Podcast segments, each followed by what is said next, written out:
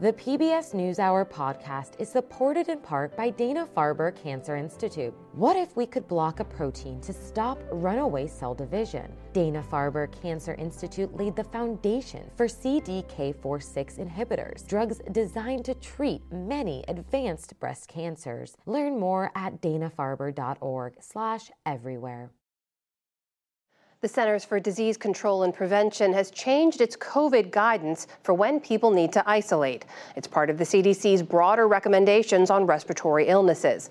The agency now says people who've tested positive can return to normal activities when symptoms are improving and they've been fever free for at least 24 hours without medication. But the CDC also encourages people with improving symptoms to take additional prevention measures like mask wearing and keeping distance in public. CDC Director Dr. Mandy Cohen joins me now. Dr. Cohen, welcome back to the NewsHour. Thanks for joining us. Thanks for having me. Great to be here. So, this is the first time you've shifted guidance, or isolation guidance, since 2021. That was when it was reduced from 10 days to five days. Why these changes in guidance right now? What's that based on? Well, we are in a different place, and that's after a lot of hard work to make sure that we had the tools to protect each other against COVID. What we've been seeing is lower hospitalizations and lower deaths, even as we saw high levels of virus spread. So, this past winter season, we saw both in our wastewater data and others that there was a lot of virus spreading in our community, but luckily, those trends in hospitalizations and death continued to go down. And what we were seeing is that really vaccination is what is continuing to protect folks. So we wanted to uh, unify our guidance today, not just for COVID, but across COVID, flu, and RSV, so folks could have common sense, practical solutions that they could use every day, that they can remember, that they can implement across a range of viruses. Now, there were some states, as you know, like California, Oregon, others that began relaxing their COVID isolation guidance as early as last year, counter to your guidance at the time. Is this sort of the CDC kind of chasing, catching up to where people have already been for a while? Well, you know what? We were looking at this guidance last summer and seeing if we can move in this direction. And then the virus changed in last August, and we wanted to make sure we were through another winter season, that those trends in lower hospitalizations and lower deaths continued to hold. And the good news is they did. Um, and so we feel comfortable moving forward now. But remember, like always, this virus is changing. If anything changes in terms of our effectiveness of vaccines or treatment, um, we may be back here needing to change guidance, but we feel comfortable um, aligning across COVID, flu, and RSV for some simple solutions like vaccination, like making sure you get treatment um, and staying home when you're sick. As you mentioned, the cases of COVID have fallen dramatically, but your data does show that there's still hundreds of people dying every week from COVID, still some 20,000 hospitalized weekly. Uh, as you know, this guidance change has its critics. Among them is Dr. Eric Topol, who co authored one of the first reviews of asymptomatic COVID infections. He said that this policy change is reckless, and he said it will serve to promote more spread of COVID and long COVID. Could it do that?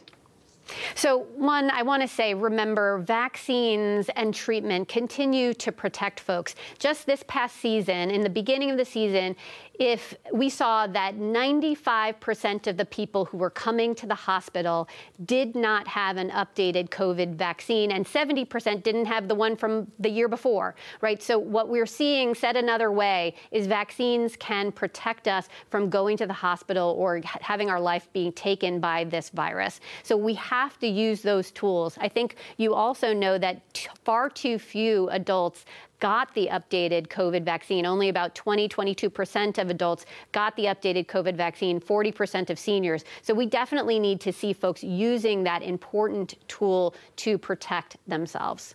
But to be fair, the vaccine can pre- obviously prevent serious illness, but it doesn't prevent spread of COVID. Will people isolating for a, a shorter amount of time potentially add to the spread of the virus?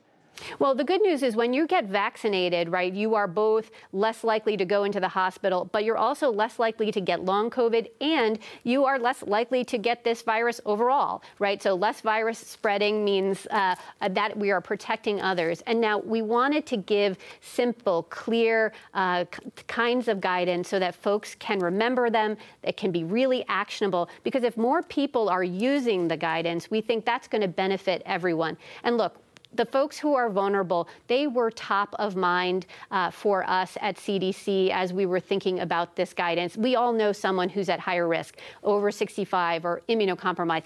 I have them in my own family. Um, so we were thinking about them as we did this guidance. Um, we think we found the balance to protecting the most vulnerable and having this clear and simple way uh, for most folks to protect themselves. You also said this week that Americans 65 and older should get an additional dose of that latest COVID vaccine this spring. Do you worry that relaxing the guidance at the same time you're asking people to go and get another booster sends conflicting messages?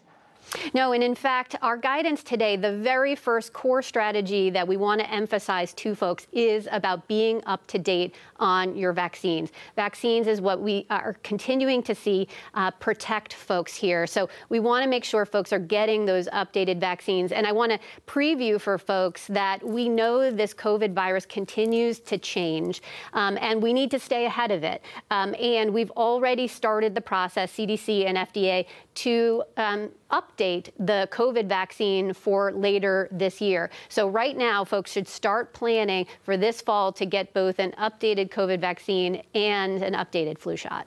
All right, Dr. Mandy Cohen, CDC Director, thank you very much for joining us. Good to speak with you. Thank you so much.